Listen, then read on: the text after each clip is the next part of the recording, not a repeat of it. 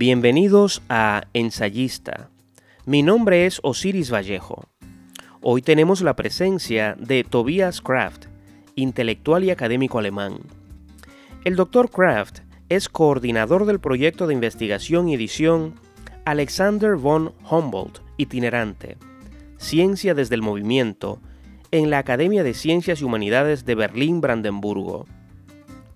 La tarea principal del proyecto es la edición completa de los manuscritos de viaje del naturalista, explorador, geógrafo y humanista alemán Alexander von Humboldt en forma digital y análoga. El corpus de la edición contiene los diarios de viaje de Humboldt, notas y manuscritos de su legado y una selección de cartas de su vasta correspondencia. Se trata de una labor monumental que tiene por objeto valerse de nuevas tecnologías para que la obra de Humboldt esté disponible para todo el que quiera acercarse a ella.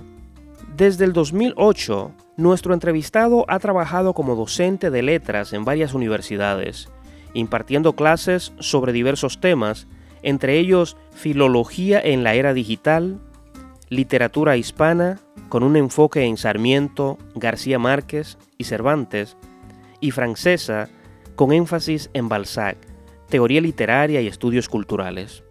Desde 2007 ha impartido más de 70 conferencias en varios países de Europa, América Latina y los Estados Unidos. Tobias Kraft también ha sido consultor de varias revistas científicas y editoriales.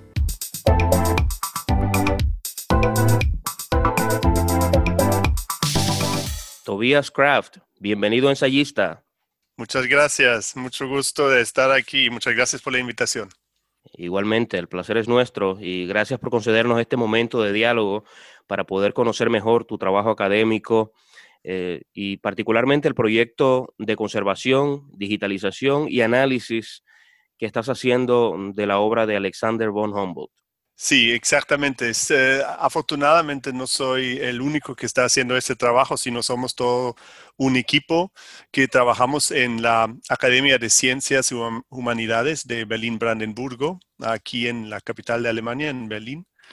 Y eh, sí, es un proyecto lindo de larga duración.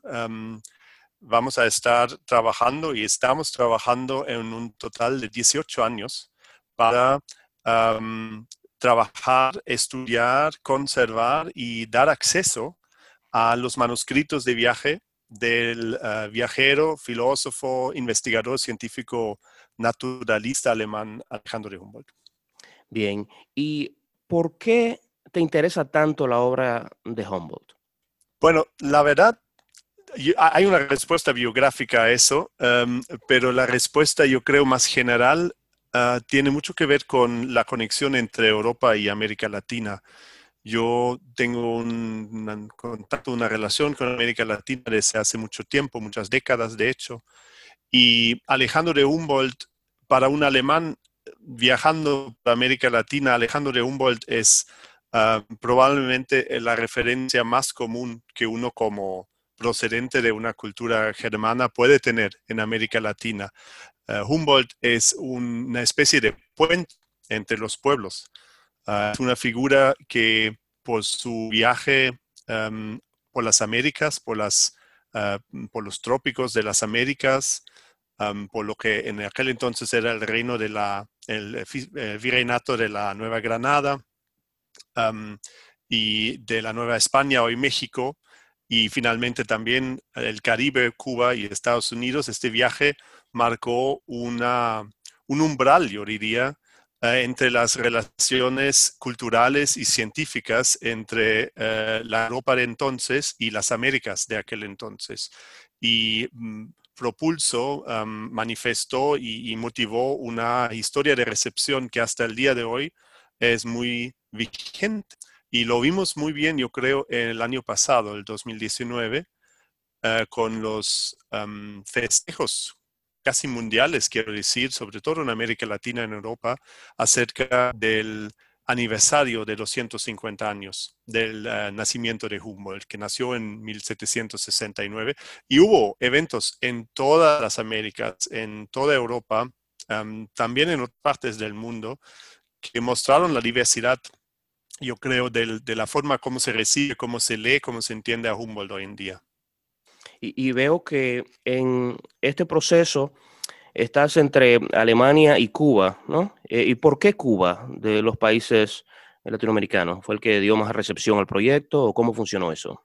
Pues lo que para entender eso hay que quizás eh, primero explicar que son dos proyectos en los que estoy involucrados coordino un proyecto de larga duración, lo mencioné al inicio, que es un proyecto de 18 años, donde editamos de forma científica en ediciones digitales y impresas la, la, obra manuscrita de Humboldt, es decir, todo lo que Humboldt nos dejó como manuscritos personales, como papeles personales, como se podría decir, sus famosos diarios de viaje del viaje americano, que son nueve tomos, miles de páginas manuscritas que son el núcleo de su obra científica que luego se extiende a través de décadas de publicación y son quizás un punto clave y central para entender la relación que Humboldt tiene con las Américas y la relevancia que su comprensión de las Américas tiene para su obra.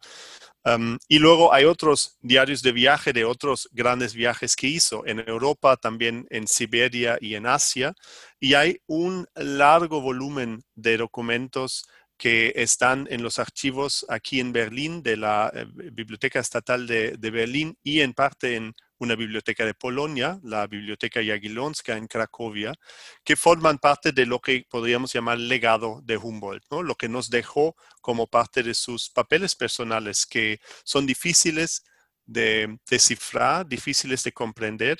Y esa tarea es básicamente una tarea de recuperación de patrimonio cultural. ¿No? Somos un poquito como arqueólogos de textos, tratando de dar acceso y dar nueva luz a esos documentos que difícilmente son descifrables si uno no es especialista de paleografía de, de ese tiempo. Ahora, el proyecto con Cuba creció quisiera decir, encima de esta base, este fundamento de este proyecto de larga duración, como un proyecto propio, como un proyecto aparte, que ah, empezó el año pasado, el 2019, y que tiene una duración hasta el 21, hasta el siguiente año. Y si logramos hacer bien nuestro trabajo a pesar de COVID-19, que dificulta mucho la cooperación internacional, ah, nos van a prolongar este proyecto por otros dos años. Y ahí nos enfocamos nuevamente en Humboldt, en ah, fuentes que encontramos en los archivos cubanos acerca de la estancia de Humboldt en Cuba, acerca de la historia de recepción que Humboldt tiene en Cuba, también acerca de figuras alrededor de Humboldt, que son figuras de la historia cultural cubana propiamente dicho, que queremos en esta campaña de digitalización, digitalizar por muchas razones. Una, porque nos importa recuperar estas fuentes y tratar de alguna forma salvarlas en su copia digital. En muchos casos, en los archivos cubanos, la, posibilidad de proteger a esos documentos tan frágiles, que son únicos, son manuscritos, no son impresiones, son manuscritos, ah, es, muy escasa, es muy difícil. Entonces, también por razones climáticas, no solamente económicas, ¿no? El Caribe, por supuesto, tiene condiciones climáticas muy propias, especialmente la isla de Cuba. Entonces, para cualquier archivero del mundo es un reto conservar una cosa tan delicada como manuscritos. Entonces, la digitalización que tratamos de, promover y de, llevar adelante con colegas cubanos de la oficina eh, del historiador de la ciudad de La Habana, es precisamente eso, es digitalizar para proteger y conservar y es también digitalizar para dar acceso. Y eso implica muchas más cosas que escanear un documento, ¿no? Hay que darle mm, una información rica de metadatos a los diferentes objetos. Hay que entender cuáles son los estándares para hacer metadatos y crear diferentes formatos de metadatos que los investigadores necesitan. En establecer y construir un repositorio digital, básicamente un archivo digital para proteger la conservación digital de estos documentos y finalmente, lo que es nuestra tarea aquí en Berlín y en la área en la que somos especialistas, escoger de todos esos documentos algunos para la edición, para edición digital y publicar estos documentos que tienen un gran valor por su contenido, publicarlas de forma digital para darles al público una llave de acceso pues a este patrimonio cultural. Entonces, esto es un poco el marco ¿no? en el que estamos trabajando y, donde tratamos de un poco mm, comunicar y juntos con los cubanos desarrollar estrategias de digitalización en el contexto específico cubano. Bien, y eh, estos esfuerzos que realizan ustedes tienen como objeto digitalizar toda la obra de Humboldt o solo parte de ella. Te lo pregunto porque, por ejemplo, eh, me entero de que en Ecuador hay más de 4.000 páginas eh, escritas por Humboldt. Entonces, quería saber si, tiene como objetivo de largo alcance eh, llegar ahí o, no. El número 4.000 páginas en, e Ecuador me sorprende. El em, Archivo Nacional de Ecuador. Exacto. Yo, yo, sé que ahí hay importantes, importantes manuscritos originales de Humboldt. De hecho, estamos en contacto con una investigadora que, ah, según tengo entendido, ahora trata de recaudar fondos y, mm, también un, digamos, un soporte institucional para digitalizar todos esos documentos y, como dije ahora, como en el caso de Cuba, no solamente digitalizarlos, sino encontrar un medio y una forma de publicación, ¿no? de publicar estos estas imágenes digitales, que no es una cosa tan trivial. no, no, basta, mm, qué sé yo, subirlas a una cuenta de Facebook, ¿no? Esto no es ah, darle repositorio, eso no es darle hogar y lugar a imágenes digitales de un valor tan fundamental como estos. Entonces, es cuando uno habla de digitalización, efectivamente en el contexto académico, científico y de trabajo y patrimonio cultural, uno, ya habla de una campaña muy larga y muy compleja. Ah, y entiendo que por eso eh, el caso de Quito es ah, en proceso y espero que, que, logran dar luz a estos documentos que también para nuestro trabajo aquí en Berlín como investigadores sobre Humboldt son fundamentales. En parte sabemos lo que hay, pero una cosa es tener una lista de, de las entradas que el archivo da con algunas explicaciones básicas y la otra cosa es realmente acceder a los documentos de por sí. Teníamos pensado Ah, en algún momento el 19 o sobre todo el 2021 ah, viajar a Quito para estar en contacto más cercano con los colegas de ahí y revisar juntos los documentos y a ver cómo podemos combinar fuerzas. Pero claro, eh, todo ese tipo de planeación que normalmente nos sale tan fácil ahora, pues yo creo que todos nos hemos vuelto un poco más humildes, ¿no? En cuanto a, a ese tipo de plan. Entonces, no. Así es. Es lo único lo que puedo decir por el momento. Claro, claro. Y eh, en un escrito tuyo que publicó la revista chilena de estudios latinoamericanos, dices que aunque la obra incluye los cinco años de viajes, pero en realidad eh, es un proceso de aproximadamente seis décadas, ¿no? De eh, revisión, de ampliación de, todos estos textos. Es, ese elemento, ese aspecto, ¿cuán difícil hace el proceso de digitalización? Sí, eh, eh, eh, cuando escribí eso me referí sobre todo al carácter especial de lo que llamamos los diarios de viaje americano, ¿no? que son esos nueve volúmenes, el núcleo del patrimonio ah, del legado de manuscritos de Humboldt. Ahí sí pasa eso, una curiosidad que una cosa curiosa, digo, que, que, uno observa después de, bueno, mucho tiempo estudiando esos manuscritos, que realmente fueron para Humboldt un lugar de encuentro consigo mismo, un punto de cruce a través de las décadas, literalmente, de su propia investigación, de su propio trabajo, casi como un diálogo consigo mismo con muchas otras fuentes también, ¿no? Y a través de mucho tiempo. Es decir, obviamente contiene lo que esperamos de un diario de viaje. Ah, anotaciones in situ, ¿no? En el lugar de viaje, durante el viaje, hablando sobre las personas con las que se encuentra, los ah, acontecimientos positivos ah, y no tan positivos que tiene, sus logros científicos, sus preguntas, datos, en las más diferentes áreas de investigación que de la que Humboldt se ocupa, desde la historia cultural mesoamericana a través de la geobotánica, geomagnetismo, geografía general, cartografía, política, ciencias sociales, diríamos hoy, un amplio uh, panorama de perspectivas que Humboldt uh, tiene y, activa durante su viaje. Y luego hay una, yo diría, una segunda fase que dura décadas después del viaje, regresa en 1804 otra vez a Europa y después de varios viajes a través de Europa se va a París en 1807 por 20 años hasta 1827 y esa es la fase en la que se, se elabora la mayor parte de su obra americana. Entonces, en esta fase que podríamos llamar la fase de escritorio, ¿no? Hay obviamente mucha, mucho trabajo también eh, eh, eh, visible en estos documentos, que es el trabajo que todos hacemos cuando creamos una obra.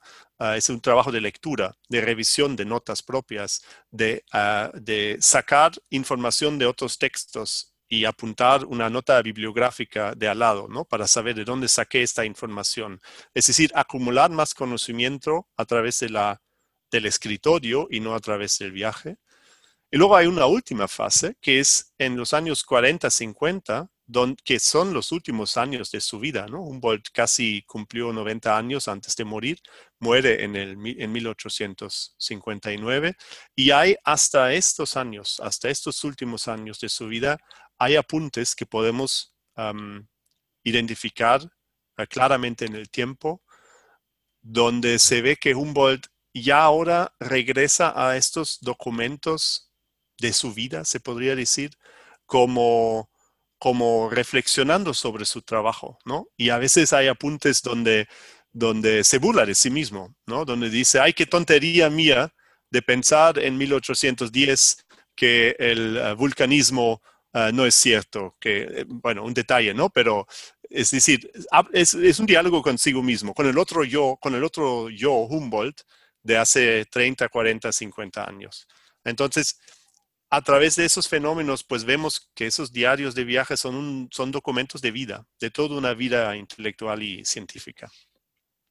Sí, y, en este proceso y en tus viajes a eh, Latinoamérica, ¿piensas que la obra eh, de Humboldt se tiene en la suficiente alta estima? ¿Crees que se le aprecia en, toda su magnitud? Bueno, yo creo, mm, el, eh, un texto o una obra siempre es tan viva como, su recepción y es algo orgánico, es algo que uno no puede exigir, ¿no? De nadie. Es decir, la obra vive por sí misma o no vive.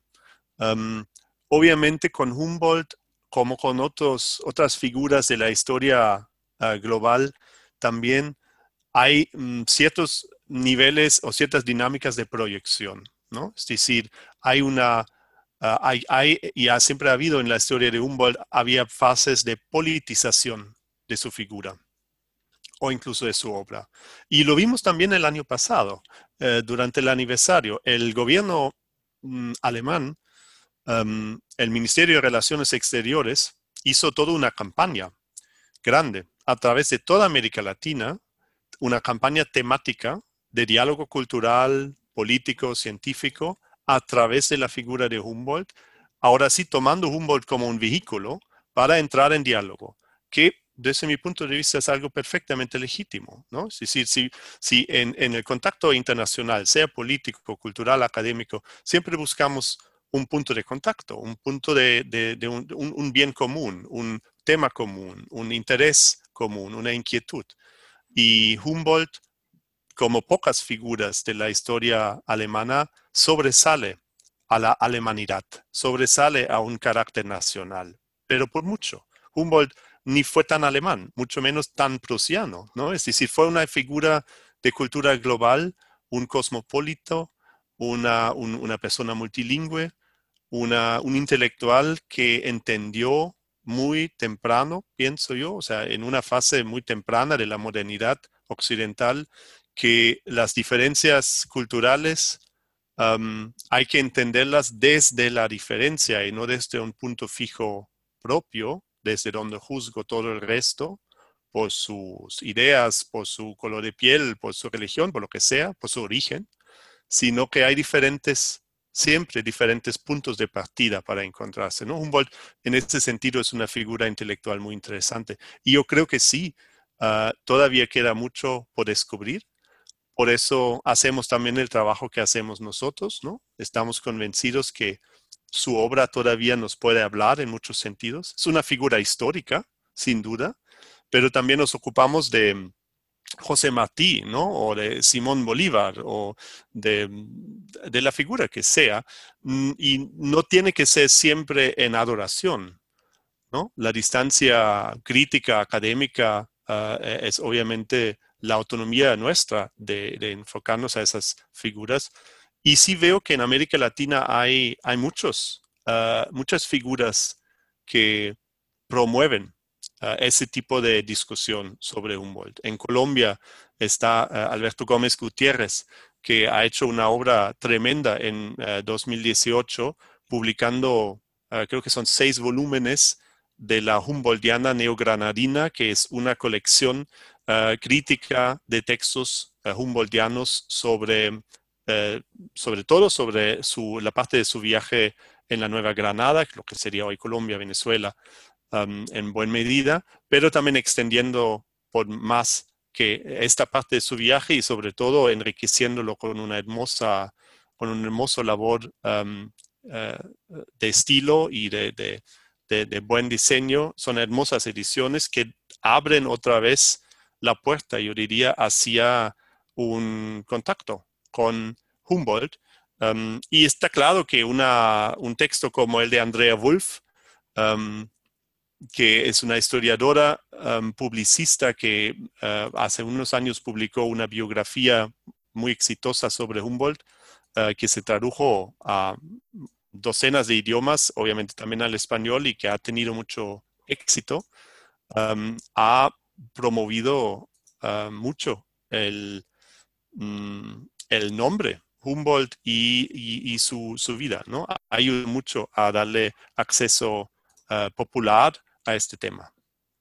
A propósito de que mencionas a Andrea Wolf, ah, eh, algo que señala ella con relación a, la figura de Humboldt es que hasta cierto punto eh, el sentimiento anti-alemán que surgió a partir de la Primera Guerra Mundial disipó o ocultó un poco la imagen eh, de Humboldt o, hizo que hasta cierto punto se perdiera interés por su obra. ¿Tú qué piensas? Sin duda, em, ha habido siempre fases, eh, tanto dentro de la historia alemana y de la historia de recepción de Humboldt alemana, como internacional, donde la figura de Humboldt ha visto altas y bajas. Em, y ya cuando uno, si uno entra en ese tema un poquito más con profundidad, se ve que son incluso diferencias culturales que marcan estas altas y bajas. Es decir, en la propia Alemania, en la Prusia de aquel entonces, justo después de su muerte, en 1869, se publica, el mismo año, una correspondencia entre Humboldt y uno de sus amigos más cercanos, Van Hagen von Ense.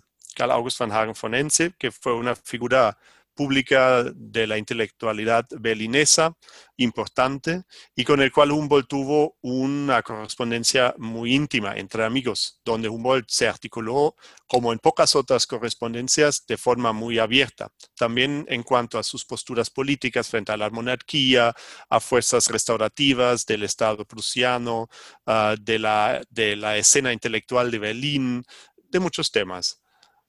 Pues se publica esa correspondencia y la editora que eh, publicó esta correspondencia, que fue la, em, sobrina de Van Hagen von Ense, Ludmila Assing, tuvo que salir, tuvo que exilarse de Prusia por el escándalo que provocó esa correspondencia. Y se utilizó en parte para empezar a hablar mal de Humboldt en el sentido de, de, darse cuenta que Humboldt siempre fue una figura muy liberal, mucho más liberal de lo que quizás en el público se permitió ah, ser. Y fue un poco echado al lado en la historia oficial prusiana después de su muerte. Cuando muere, todo Berlín ah, está en las calles conmemorando su, muerte. Hay, hay, hay procesiones de conmemoración de Humboldt en Nueva York, en muchas partes del mundo cuando se muere. Es decir, esta figura es una figura global, es una superestrella global cuando se muere.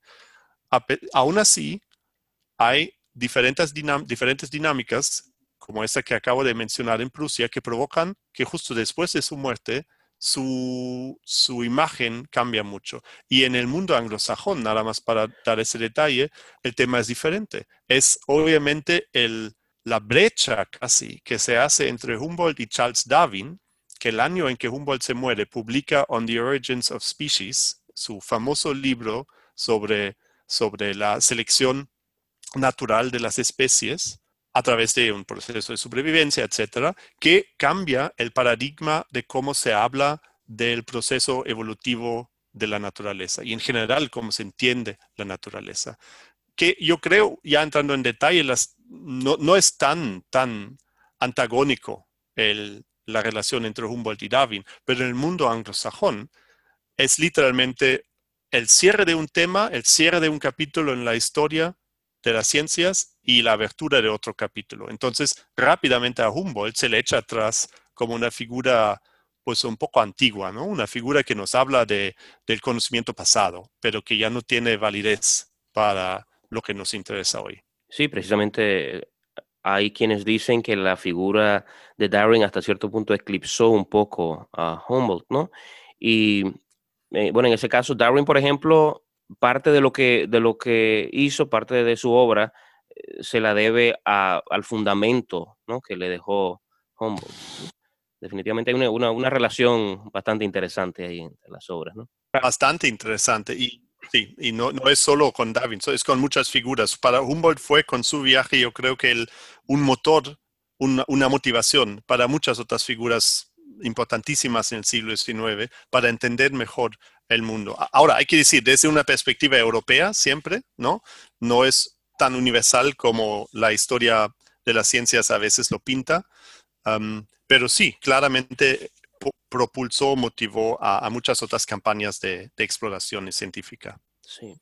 Tú hace un momento definías a Humboldt como una figura global y, ese eh, quiero, eh, digamos, apegarme un poco a ese calificativo, porque no solamente con relación a su imagen, sino también eh, el espíritu científico que tenía, un espíritu científico universalista, ¿no? En el que confluían todas las ciencias, todas las artes. por ejemplo, en, Cuadros de la Naturaleza habla acerca de, la pintura, del arte en general. ¿Crees que ese espíritu científico universalista eh, que adoptaba él se ha perdido hasta cierto punto con, la, diversificación y la especialización de las disciplinas científicas? ¿Crees que, es ideal esa, esa, ese espíritu con que él veía la, naturaleza?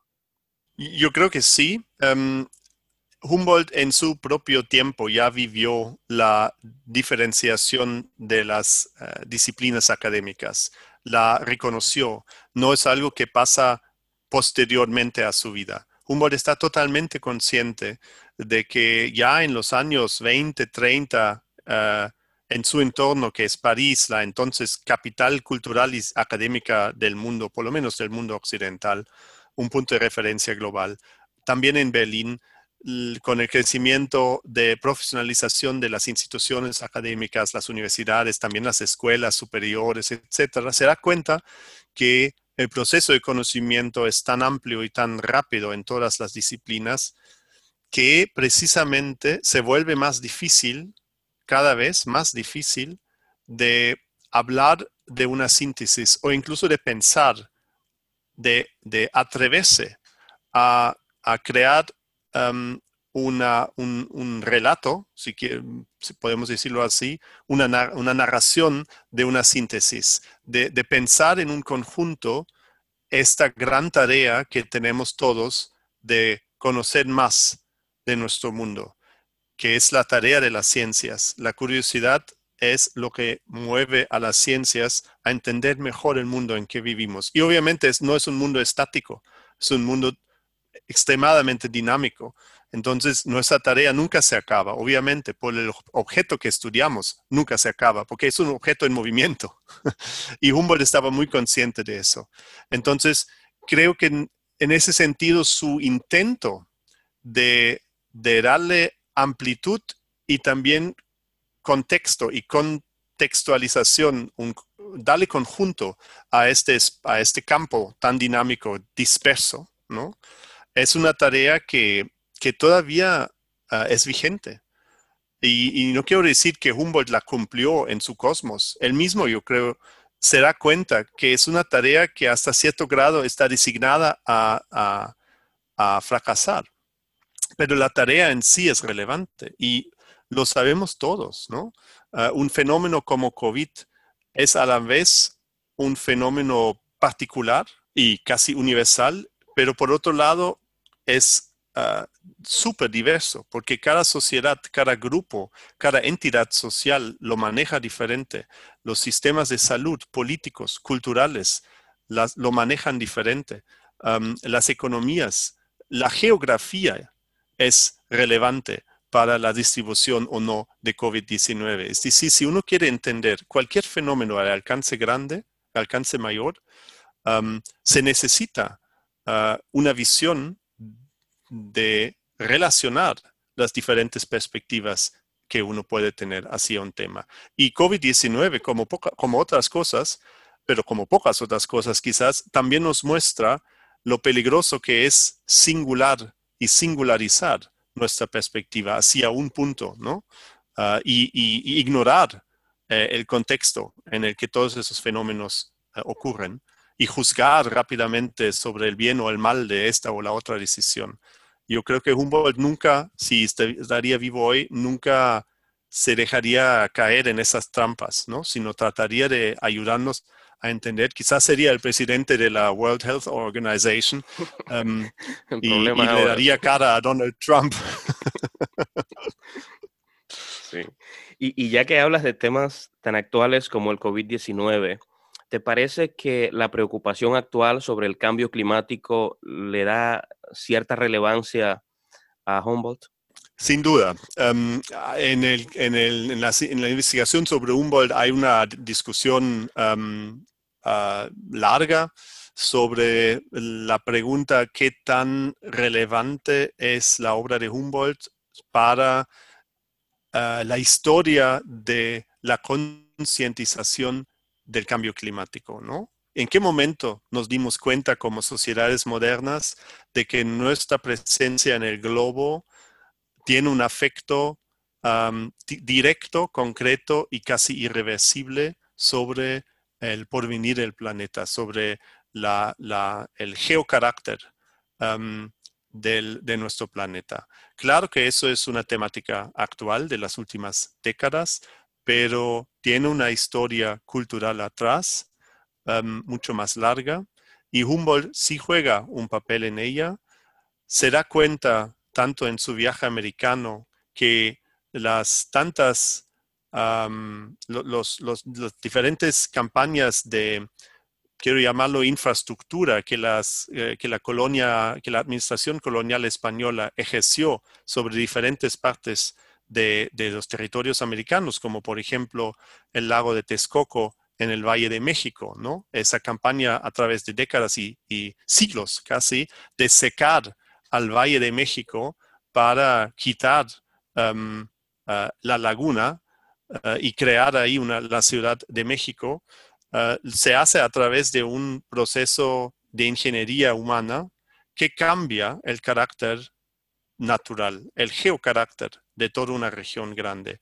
lo ve en el lago valenciano Ah, eh, de, Venezuela, donde también ve que la manera como el ser humano interviene en el conjunto y en la forma como la naturaleza, como bosque, laguna y clima y geografía particular interactúan para estar estable, como esto puede ser ah, penetrado por el ser humano y, ese balance se destruye. Lo ve también en su viaje por la Asia, donde habla de centros industriales que, que expulsan gases no, es, no está muy claro, no está muy específico, ¿no? Pero que expulsan gases que cambian ah, el, aire y que, que, cambian, que pueden tener un efecto sobre el clima. Entonces, esos elementos están vigentes y esa crítica civilizatoria a nosotros, a todos nosotros, que hoy nos preocupa tanto, ¿no? Esta autocrítica, es decir, ¿cómo es posible que nos, que permitimos todos ser así? ¿Cómo es posible que no somos capaces de cambiar lo que sabemos que está mal, a pesar de que todos estamos involucrados? Eh, esta autocrítica civilizatoria la hace Humboldt también. Y la gran diferencia pero es histórica, es que Humboldt no fue capaz de imaginarse que la magnitud del problema podría ser tan grande que literalmente estamos cambiando el clima global, que estamos cambiando una edad geológica por ser humanos. Este alcance, esta dimensión, no la, no la vio, no la pudo ver, yo creo. Bien.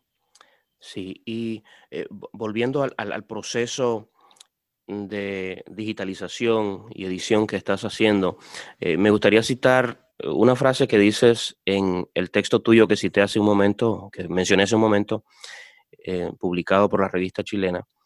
Dice lo siguiente, dice, correlacionar la materialidad del objeto con la textualidad del documento. O sea que esa, esa es la tarea que, tienes eh, enfrente, ¿no? Correlacionar la materialidad del objeto con la textualidad del documento. Eh, ¿Podrías ampliar un poco más esa idea? ¿Cómo se logra eso? Sí, yo creo que a, nivel filológico, del estudio de la filología, hay, diferentes respuestas a esta pregunta. Nuestra tarea, por ejemplo, en, nivel de edición, nuestra tarea no es enfocarnos principalmente en la materialidad del documento, ¿no? Es decir, ah, como arqueólogos de textos que somos, o sea, filólogos de edición, podríamos tener un acceso a esos documentos ah, que trata de casi crear una copia visual de ese original, ¿no?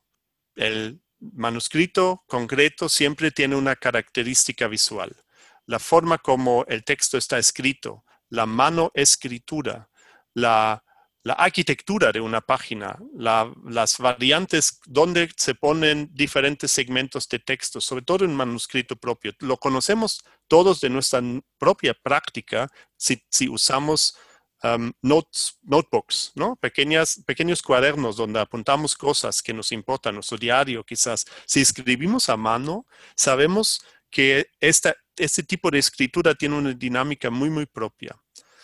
Y a través de esta dinámica, la propia escritura nos habla de ciertos procesos de reflexión, nos habla de, ciertos, cierta genealogía de escritura, nos habla de quizás diferentes momentos en que hemos vuelto nosotros como Humboldt a esta página a apuntar otra cosa, a añadir algo, a quitar algo, a darle enumeración a las páginas o no, de equivocarnos de ah, hacer una pequeña referencia que nada más nosotros entendemos, pero ni siquiera nuestra esposa la entiende o nuestros hijos, porque es algo, es una nota que, es una abreviación de un pensamiento que nada más está en nuestra cabeza, ¿no? Todas esas, todos esos fenómenos textuales y, quiero decir, cognitivos o intelectuales forman parte de, de un manuscrito. Y nosotros tratamos de, como, como bien mencionaste, de, de encontrar un equilibrio en nuestro trabajo de edición entre la materialidad, justamente lo que tenemos frente a nosotros como papel y tinta, y su significado. La textualidad en sí misma, pero también la semántica de estos procesos de escritura. Y a veces eso provoca diferentes decisiones a si tuviéramos solamente un acercamiento materialista, por decirlo así, o positivista casi, ¿no? Es decir, bueno, antes que cualquier contenido y significado del texto que tengo enfrente de mí y de los actos de escritura que tengo enfrente de mí, me enfoco en reproducir literalmente la arquitectura de mi texto, ¿no? Esto está allá, esto está aquí, aquí abajo hay una pequeña mancha y voy a tratar de reproducir la mancha en forma digital. Hay, hay proyectos de edición que hacen eso, que son muy documentaristas, se podría decir, ¿no? Nuestro enfoque no es 100% de este lado. Está en el medio entre textualidad semántica o quizás en el triángulo, mejor dicho, entre materialidad, textualidad y, semántica ¿no? de la escritura. Sí, y estamos en la llamada era digital, que todo eh, lo, que se refiere a, la edición de textos parece ir en esa dirección. Pero tú, tienes una opinión muy interesante en ese sentido. Tú dices que no estamos necesariamente ante el comienzo de algo nuevo, sino una especie de bifurcación en ese sentido, ¿no? De, la, de lo digital y lo físico. Entonces, eh, eh, ¿te, parece que realmente es así? ¿Te parece que lo, el, libro, por ejemplo, impreso, eh, tiene mucho futuro todavía, que no va a desaparecer, como, dice, como dicen algunos? Yo creo que sí. Em, claro, es difícil contestar esto de una, con una ambición universal, ¿no? No sé qué tanto se leerá en México en los siguientes 30 años, a diferencia de Singapur o África del Sur o Alemania. Es decir, hay diferencias también culturales y económicas, por supuesto, que tienen que ver con la, con la pregunta del lugar de la, de la lectura impresa en nuestras vidas cotidianas y también en nuestra profesionalidad, en, en las vidas académicas. Yo como de las humanidades y de los estudios de literatura en particular, claro que el libro para mí siempre va a tener eh, una relevancia muy particular. Es el punto de partida de nuestras tareas y nuestro trabajo. Pero yo creo la respuesta a tu pregunta sí reside en, la, en las prácticas de lectura misma. ¿no? Si, si la pregunta sobre el futuro o no del libro impreso será si nos enfocamos en las prácticas de lectura. Y en nuestro proyecto de edición, eh, tomamos el no híbrido de publicación porque precisamente pensamos que hay una bifurcación de lecturas. la edición digital es nuestra edición más académica, es la que tiene el mayor contenido de información, todos los eh, datos que incluimos en nuestra edición, todas las eh, conexiones, relaciones entre cronología, registros, información, texto, contexto, etcétera, pero no está hecha para la lectura enfocada de tres horas, ¿no? Sino está hecha para otro tipo de lectura, para una lectura de investigación, de búsqueda, de contextualización rápida, de, para activar otro tipo de proceso cognitivo incluso. Mientras que el libro, por su propia medialidad, siempre nos provoca otro tipo de acercamiento, ¿no? Yo puedo tener tres pantallas de computadora, de mi computadora prendidas, como ahora, efectivamente, y puedo hacer, pienso que puedo hacer cinco cosas a la vez, ¿no? El libro no te permite eso. O estás leyendo el libro o no estás leyendo el libro. Y todos sabemos que a veces leemos el libro y llevamos tres, cuatro páginas leyendo sin leer. Y nos damos cuenta nosotros mismos de que efectivamente no estábamos leyendo, estábamos simulando una lectura, pero ni siquiera nos estábamos dando cuenta de eso. Y retomamos en un, casi en un proceso de, de concientización, nos estamos dando cuenta que no, tenemos que leer activamente y conscientemente para leer. Que eso, que, podemos estar leyendo y pensando en otra cosa. Lectura es casi en ese sentido como una meditación, ¿no? Uno puede estar meditando, tratando de ser consciente de su, de su entorno, y luego uno se encuentra pensando en otra cosa. Lo mismo puede pasar en la lectura. Es decir, la lectura nos entrena de una forma, eh, estoy hablando de la lectura de impresión, de, textos impresos, nos entrena de una forma muy diferente que la lectura digital. Yo creo que mientras que estamos conscientes de, este, de esta fuerza particular de la lectura impresa y de esa fuerza particular para crear conocimiento y contexto que lo impreso nos da frente a lo digital, no vamos a perder eso. Y hay una resistencia, yo creo, cultural, mm, no en todas las sociedades quizás, pero en la mayoría de las sociedades, de que nos vamos a dar cuenta en algún momento que, que hay algo irreplazable en la lectura impresa. Pero también creo, hasta a nivel académico, todavía no hemos hecho suficiente trabajo de análisis, de investigación y de comprensión cultural para realmente diferenciar este, este punto de partida, esta bifurcación, ¿no? Saber qué es la lectura digital realmente para nosotros y qué es la lectura impresa y, cuáles son sus relevancias para nuestras sociedades, ¿no? Está, todavía tenemos un camino enfrente para darle buena respuesta a esa pregunta. Bien, gracias.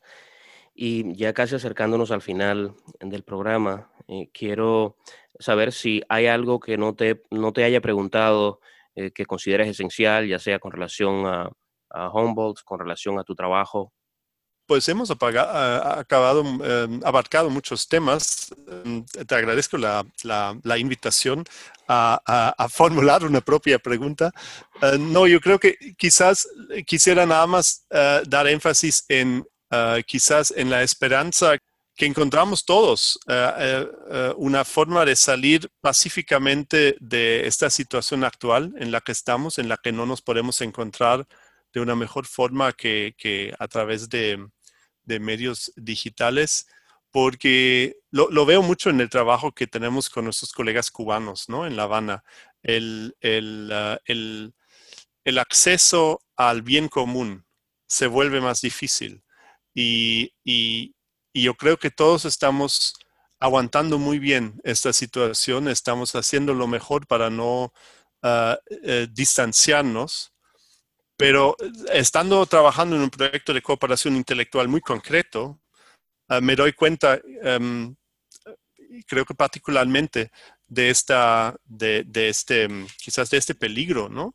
De que, em, de que tenemos ah, que tener una buena, yo creo que un buen aliento todavía para mantenernos cerca. Y por otro lado, yo no he perdido la, esperanza que, que el COVID-19 también marca un punto en que todos hemos estado juntos de alguna forma u otra, ¿no? No ha habido en la historia humana, a mi conciencia por lo menos, eh, o por lo menos en nuestras décadas, un momento de tanto, de tanta sincronicidad de alguna forma eh, como, como este y, tiene mucho potencial. Lo vemos como la mayor crisis, pero tiene mucho potencial, ¿no? Que todos hemos eh, sido sincronizados mm, violentamente, pero eh, efectivamente también. Y, pienso que es, que, es algo de lo que podemos sacar mucho provecho. Humboldt definitivamente yo creo trataría de, verlo así y, pienso que no hay que olvidar esta, esa perspectiva.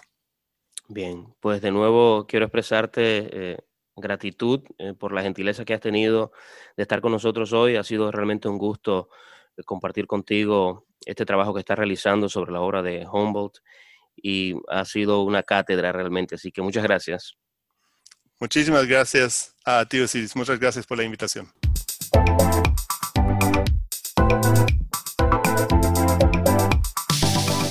Hemos llegado al final del programa de hoy. Gracias por escucharnos.